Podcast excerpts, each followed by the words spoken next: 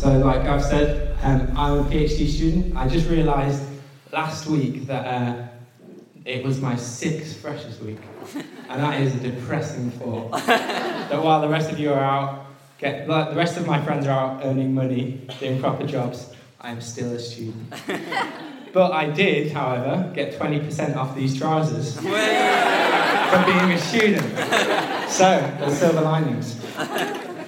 So, behind you, you can see um, the Palm Pilot M105. I hope, yeah? Now, this is a cutting edge in early 2000s PDA technology. I don't know if anybody, did anybody else own a Palm Pilot M105? Yeah? This, this was an incredible piece of kit. Uh, it had 8 megabytes of RAM. It was uh, about this thick, and you couldn't charge it. It ran off three AAA batteries. And this was uh, one of my first gadgets. As an 11 year old boy, it was uh, very useful for organising my diary, for making appointments with my friends, for playing the latest high tech black and white games. And if anybody's got an iPhone, you'll know that there's an absolute joy that when you press a button, um, it works and it does exactly where you, well, it, does, it presses exactly where you press it. Now, the Palm M105 wasn't quite as sylph-like. And there was this um, process that you had to perform, and anyone that owned an early touchscreen device would be familiar with this little screen that you can see behind you. This is called the calibration process. Um, so basically, for those of you that are uh, too old, too young to remember, uh, the calibration process, basically, you had to press on these little dots in the corner of the screen, uh, and it was quite kind of fun. And basically, uh, what it would do is it would sync up your PDA or whatever you were using to the screen, so that uh, whatever you pressed would be in sync with uh, the screen. So I don't fully understand the technology behind it. Basically, the idea is that somehow the software and the screen get out of sync. And those, those first few hours of um, touchscreen were an absolute joy in precision. Uh, you, you'd never known precision like it before. Now, Peter, one of Jesus' first followers, said this, and I like to think that he's kind of talking about a kind of calibration process. He says, I will always remind you of these things, even though you know them and are firmly established in the, truth, in the truth you now have. I think it is right to refresh your memory as long as I live in the body, um, the tent of this body. So if you're anything like me, um, sometimes you need recalibrating. Perhaps not physically, but over time, the things that we value, the things that we care about, lose slip on our actions. So even though we know that it's really important to give uh, food, to give money to the poor, something that Christian reminded us about um, a few weeks ago, it's actually just easier um, to spend the money on CDs and books um, when you've got the Amazon app on your phone um, and you've got Amazon Prime and it comes to your door the next day. That's just easier. Um, and it's not that I don't value giving money to the poor, but actually my, my actions and my values somehow get out of sync. And I, I know that it's important to love my wife. I know that it's important to be kind to her. I know it's important to be nice to her. But actually, when, when she's lost her phone for the 15th time in the week, you know, it's, it's not always easy for your values and your actions to match up. You dropped your phone down the toilet. For those of you that can't hear, uh, my wife kindly reminded me, me that on Friday night I did drop my phone down the toilet. Thank you. So, it's important to recalibrate ourselves. It's important to get our actions and our values in sync with one another. And as Peter says, as human beings, we forget things easily. We forget the things that we care about, and we need to remind ourselves. So today we're starting this new series called Centre Church. And the idea over this next four weeks is that we recalibrate as a church. We're going to be focusing on some questions that, that maybe we often take for granted as a church. What does it mean to be the church? Why do we exist? What are the things that we should be doing? What are the things that we should be valuing? And today we're going to think about this question what is the gospel? And the gospel is um, the most foundational truth that we all share as Christians around the world. But sometimes maybe we let this slip. Sometimes we need to remind ourselves what it is, what's so important about the gospel. So, this week we're going to think a little bit more about how we can be a church that is gospel centered. And then next week, we're going to take on some of this theology, some of this story of the gospel, and we're going to think a little bit more practically about what does it actually look like for us? How do we live in light of this story of the gospel that we've heard? And then in our third week, Miriam, who you've just seen, is going to come and speak to us about being a city centered church. How do we exist as a church that focuses on the needs of our cities? How do we strike this balance, this difficult balance between being um, culturally, culturally relevant but still holding on to um, values of truth? And then in the final week of October, we've got a guest speaker coming. Um, his name's Mark. He also happens to be my dad. um, and so, Dad um, works in Sheffield Diocese as the director of parish support, and basically, his job is to help churches figure out how to do this stuff, how to, um, how to operate better as churches, how to tell more people about Jesus. And so I thought it'd be a good opportunity to invite him to come and share some of that with us. So he's going to be helping us think about how can we be a church that is movement centered, a church that, that isn't just about building itself up, but which moves and which um, reaches out to other people. Good, so hopefully you know a little bit more about where we're going over these next four weeks. But today, as I said, we're going to start our recalibration process by thinking about the gospel. And the gospel simply means good news. And put simply, it tells us um, about something that God has done. And according to the writers of the New Testament, where we get a lot of our ideas about our Christian faith and something that guides us, um, the gospel is something that shapes everything we do. And if you want um, a potted summary of it, you might think of it like this Something was broken, God fixed it. This is the piece of news that is the most central to the Christian church. And for lots of you here, it'll have um, plenty of different connotations. Some of you um, will kind of recoil at the idea of the gospel. Um, you might think, oh, it's a bit of a Christian buzzword. I don't, I don't know. I don't really know what it means. Or maybe I've just heard it so many times. I don't really feel passionate about it. But some of you will feel quite excited. Um, we've got Rachel, who's been staying with us um, these past two weeks. Um, and she said to me, I'm so excited to hear your talk this week because you're talking about the gospel. So Rachel just loves that, um, that word. That word has great connotations for her. But the, the problem is, um, as Christians, that we need reminding of what the gospel is about. Sometimes, even though this is um, a really foundational truth, it can, it can get out of sync a little bit. And so today, all I'm going to do is I'm going to tell you four stories. And all of these stories have got an element of truth to them. All of them try and present the truths about what God has done. But three of these gospel stories miss something crucial about the Christian story. They're just a little bit out of sync. And so I think it's important that we recognize where our thinking has slipped into this false gospel. That's what I'm going to call it a false gospel. And where we need to be recalibrated back to the truth of God's gospel. So, what I'd like you to do as I tell these four stories is try and hear yourself in these stories. Try and recognize where your thinking might have um, entered into these stories. And I'm, i pray that all of us will be realigned to the truth of what God has done. So let's start with false gospel number one the gospel of works. So I've got a friend called Bob, that's Bob. And Bob absolutely loves Jesus.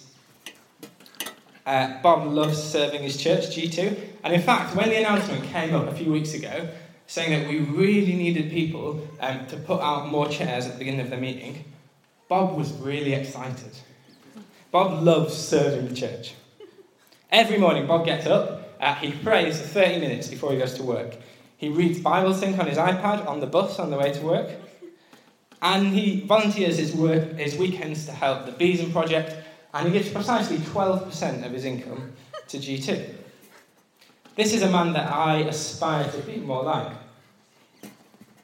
But actually, there's something that's not quite right with Bob. Bob's had to work pretty late at work over the last few weeks. And as a result, he's been sleeping through those 30 minutes at the beginning of his day where he used to pray.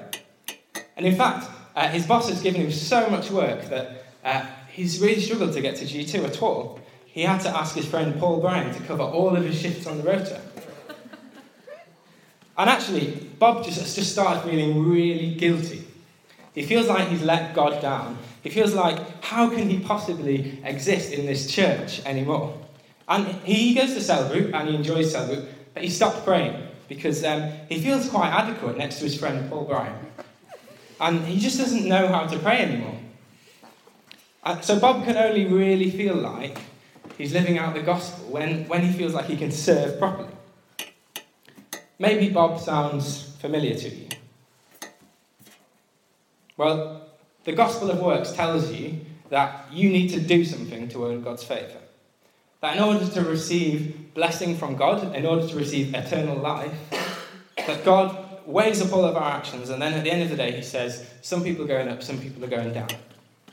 This gospel tells us that in order for God to ever love us, ever forgive us, we need to be a certain kind of person.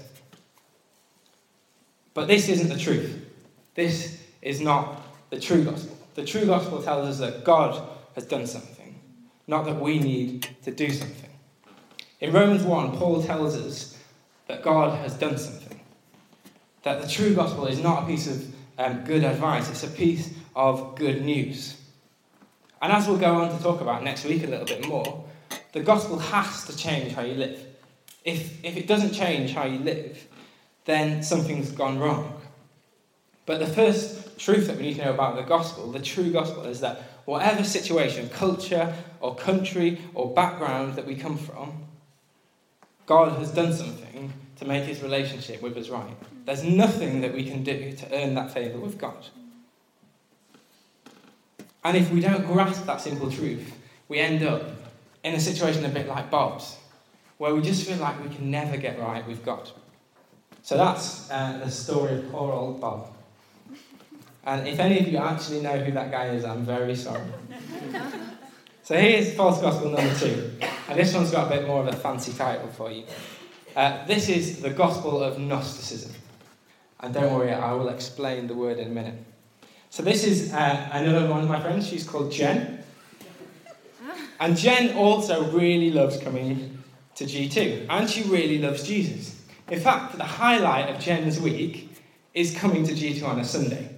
She especially likes coming when the handsome young philosopher is doing the talks. and she absolutely loves the worship. Jen gets fully into the worship. She's like there at the front. She's got her hands up. She's experiencing the Holy Spirit. She is fully going for it. And she just gets an absolute buzz out of going to church. Whenever she drives anywhere, she puts worship music on in the car. She listens to Josh Cockayne's back catalogue of talks.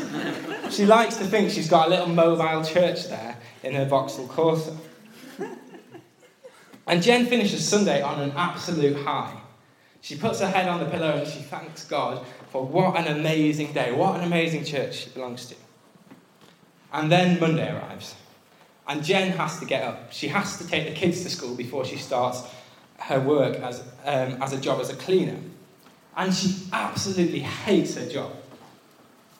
All she can really think about when she's cleaning is how long it's going to be before Sunday comes. How long is it going to be before I can actually um, pray and worship and hear inspiring talks? There just feels like there's a massive gap between the things that she does on a Sunday, the spiritual side of her life, and then this other side of her life where it just doesn't seem to have any relevance when she's putting her kids to bed. What, what good does the gospel mean to her then? And actually, Jen really wishes that she could leave her job. She really wishes she could pack up her job as a cleaner, and maybe one day she would have enough money that she could spend all of her time just praying, spending out with her friends, serving the church, telling people about Jesus, and then, then she would be fulfilling the gospel. Then she would be truly happy. So, Gnosticism is, uh, is a group of ancient religions, and uh, to simplify, to oversimplify this a lot, the school of, this school of thought tells us that there's a divide between the physical world and the spiritual world. So, the things of the spiritual world are good and pure and are from God. And our bodies are made of physical stuff, and these are bad.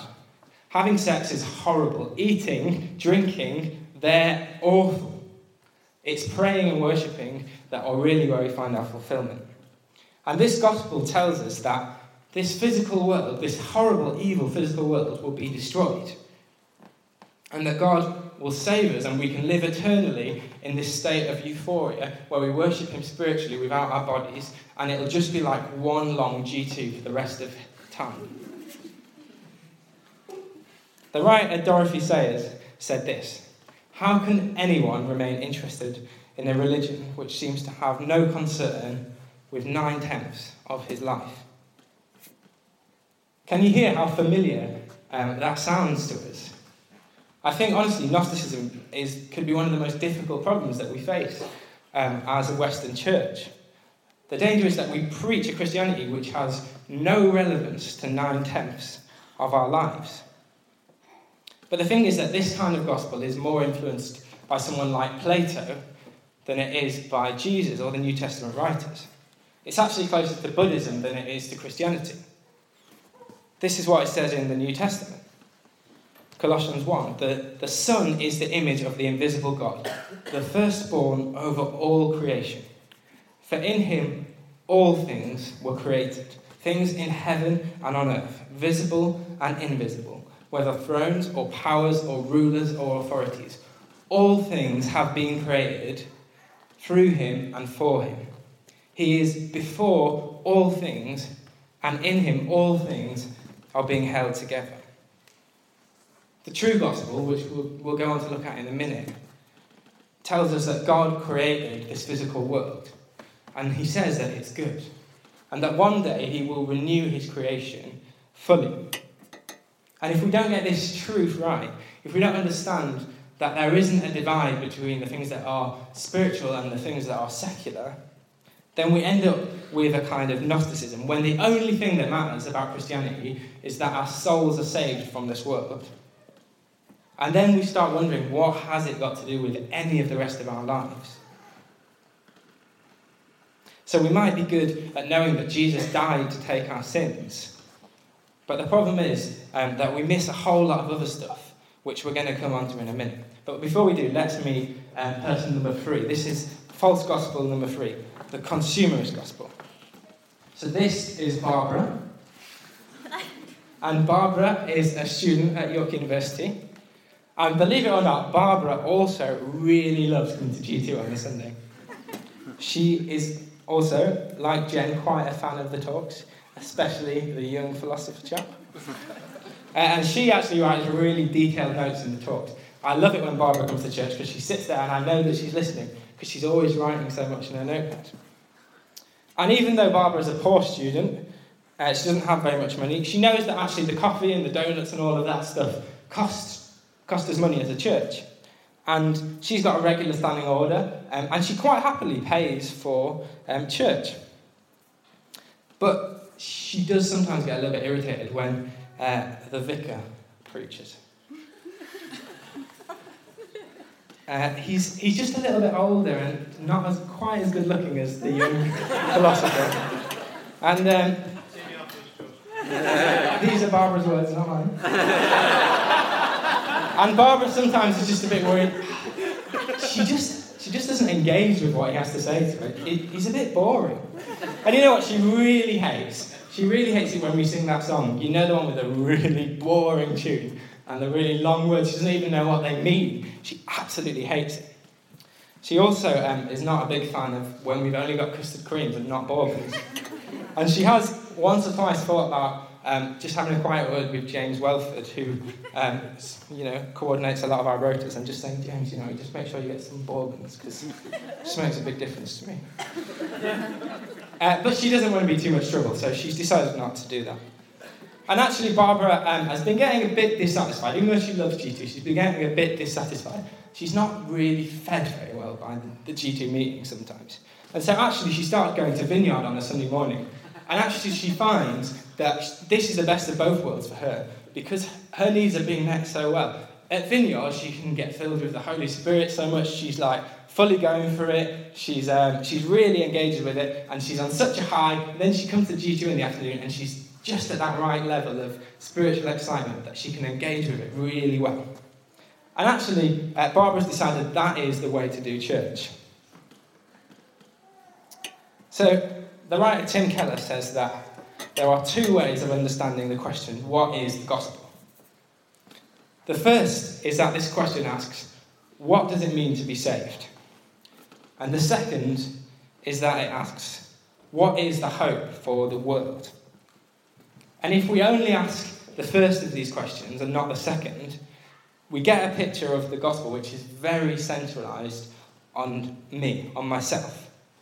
And this way of understanding Christianity just sees Christianity as another service to bring spiritual goods into my life. So I go to Tesco's for my food, I go to the bank for money, I go to the gym for fitness, I go to my wife for companionship, and I go to the church for spiritual fulfillment. I go to Jesus for life after death.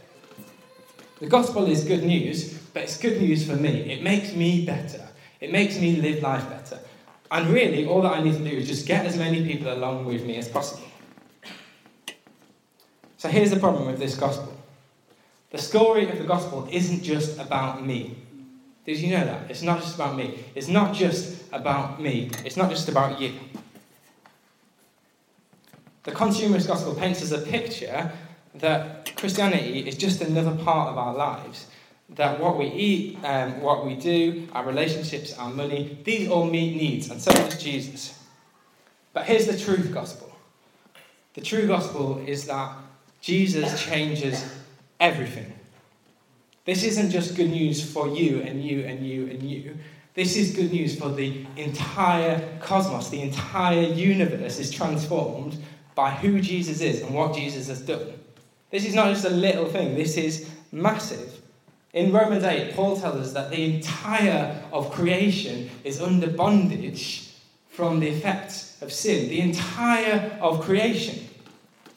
And yes, I am part of that creation. And yes, I need to be restored. I need to know Jesus. But I am part of a bigger story. So, do you recognize these people? Do you recognize Jen uh, or Barbara or Bob? Maybe not uh, facially, but maybe you recognize some of what they value. Maybe um, you recognize some of these values in yourself. And actually, what's kind of appealing about these Gospels is that they're very close to the truth of God's Gospel. But they, they, they miss the point very subtly. And actually, um, sometimes we need to notice this in our thinking. We need to notice um, when we need to be recalibrated around the truth. And I'd actually say that, in fairness to all of my three friends, they've actually got good intentions. They want to live a life of God. And they want to see people be saved. They want to know Jesus more. But I think all of them could do with um, a bit of recalibrating. So let me tell you a different story. This one's a little bit longer, and it doesn't have a picture of a cheesy person that you don't know. So here's chapter 1 of this different story. In the beginning, God created the heavens and the earth. So before anything, God creates physical stuff. He creates the heavens and the earth. He creates this universe we live in. And then he says, then it says, then God said, Let us make mankind in our own image in our likeness, that they may rule over the fish of the sea and the birds of the sky, over the livestock and all of the wild animals, and all of the creatures that move along the ground. God blessed them and said to them, Be fruitful and increase in number, fill the earth and subdue it. God saw all that he had made, and he said that it was very good.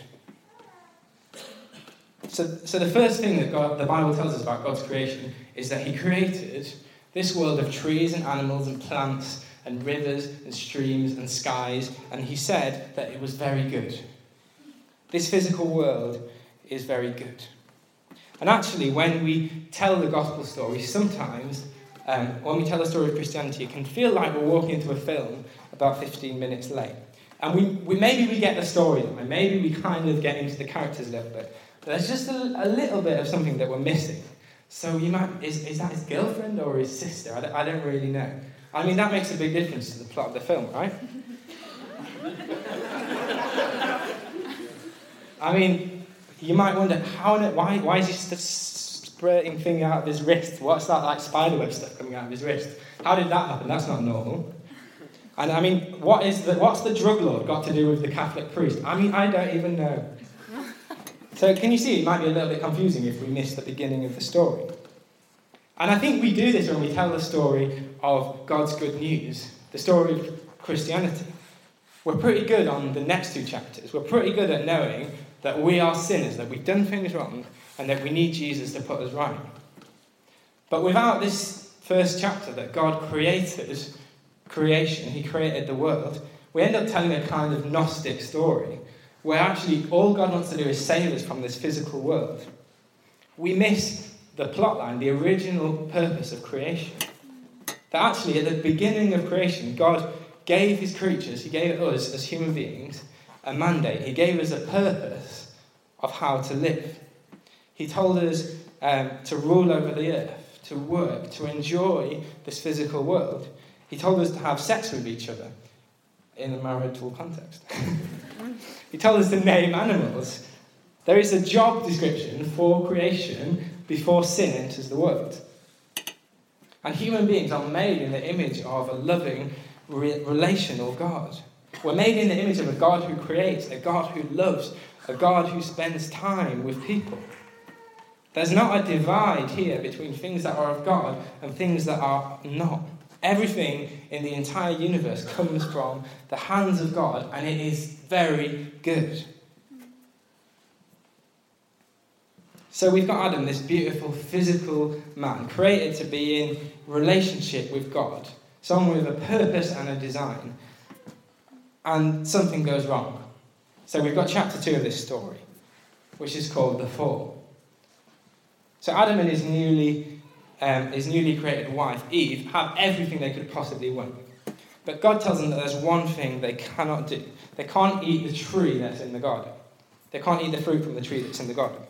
And then comes along this crafty talking snake um, who basically goads Eve into eating the fruit. Um, so, so God so when he finds out what's happened, that Adam and Eve have eaten from this fruit, that they've disobeyed him, um, God is pretty mad. And um, he tells them, he speaks these words over humanity. So the woman, he says, I will make your pains in childbearing very severe. With painful labour, you will give birth to children. Your desire will be for your husband, and he will rule over you.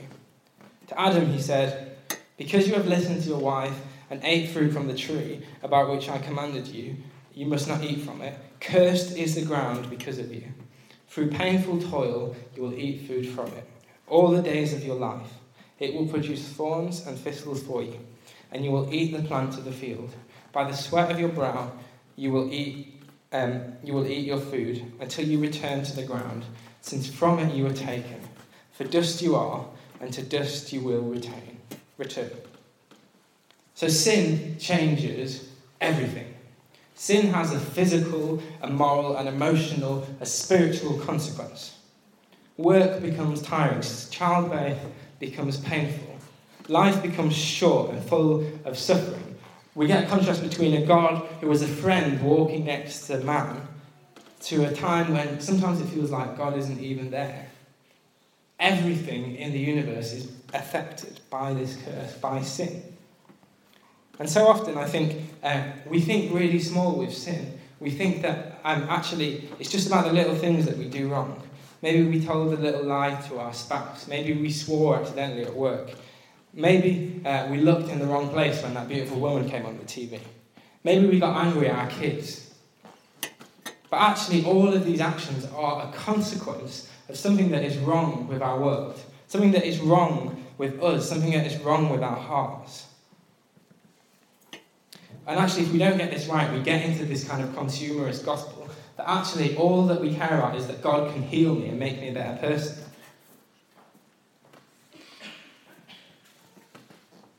And then when, when the talk isn't feeding the brokenness that I feel, when the worship doesn't connect me with God in that right way, there's something that's missing from our understanding. But it's so much bigger than that. Sin is the cause of every problem and every evil in the entire world. And we need to understand that to understand how far astray we've gone and how much we need this next chapter in our story. So, chapter 3 God enters the scene. And this, I think, is one of my favourite passages in the entirety of the Bible. In the beginning was the Word, and the Word was with God, and the Word was God. He was with God in the beginning. Through him all things were made. Without him, nothing that has been made um, has been made.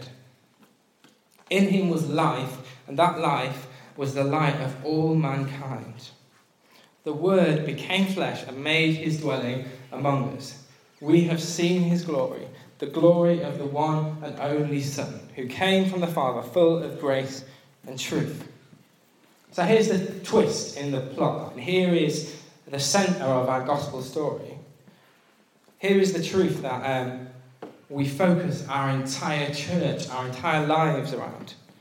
That God, who created the entire universe, entered history, entered time, entered space to set world to set right a world that was broken and far from him. He died on a cross uh, to take the punishment for sin, to conquer this curse of evil, and to restore his creation to its perfection. And this truth single handedly disarms every false gospel you could ever think of. There is nothing any one of you can do to earn this favour. And it is the entire cosmos that is under this damage of sin. The very purpose for which you were made has been damaged, but God, through Jesus, fixes it. Christianity is not a product to be consumed. Jesus changes everything.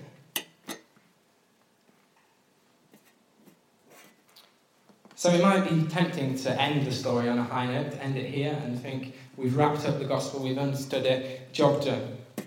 But actually, I like to think of this a little bit like the end of Lord of the Rings, for those of you who've seen it. There's this big task. Frodo has got to take the ring into Mount Doom and get it destroyed. And there's this really long scene where he's going up the hill and he's like falling back down, getting back up. And finally, he puts the ring in Mount Doom and he's lying there on his back.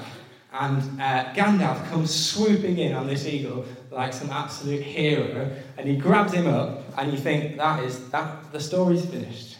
I'm content. I can switch it off now. I know everything that's happened. But actually, there's still a story to be told.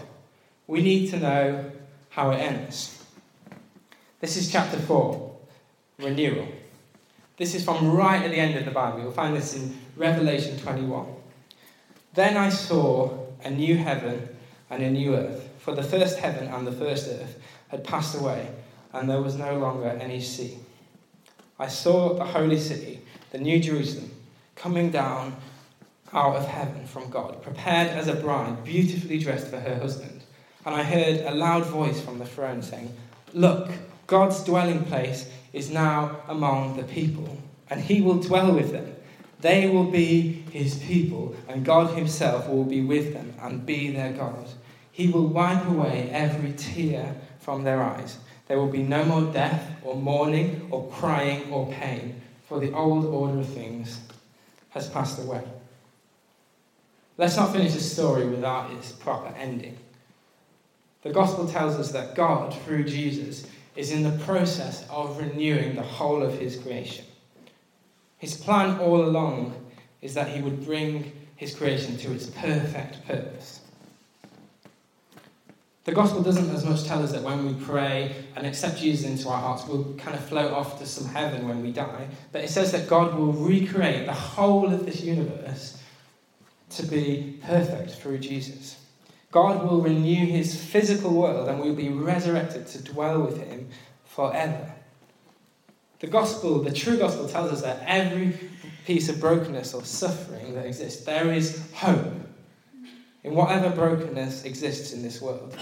It says that when we see beauty, it will not be destroyed. It is a shadow and a reflection of the beauty that is to come. We aren't saved to leave this world. Christianity isn't something we just do at the weekend, but it's something that impacts everything we do. And I, for one, think that is a story that's worth telling.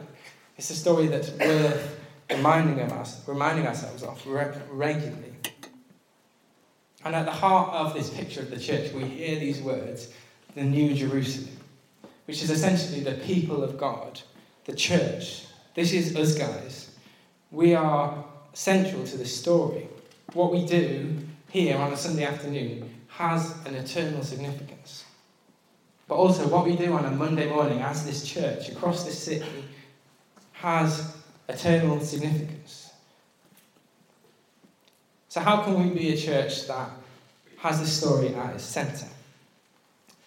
I'd like to, if it's okay, just press pause. Um, and we're going to carry on thinking about that question a little bit more next week.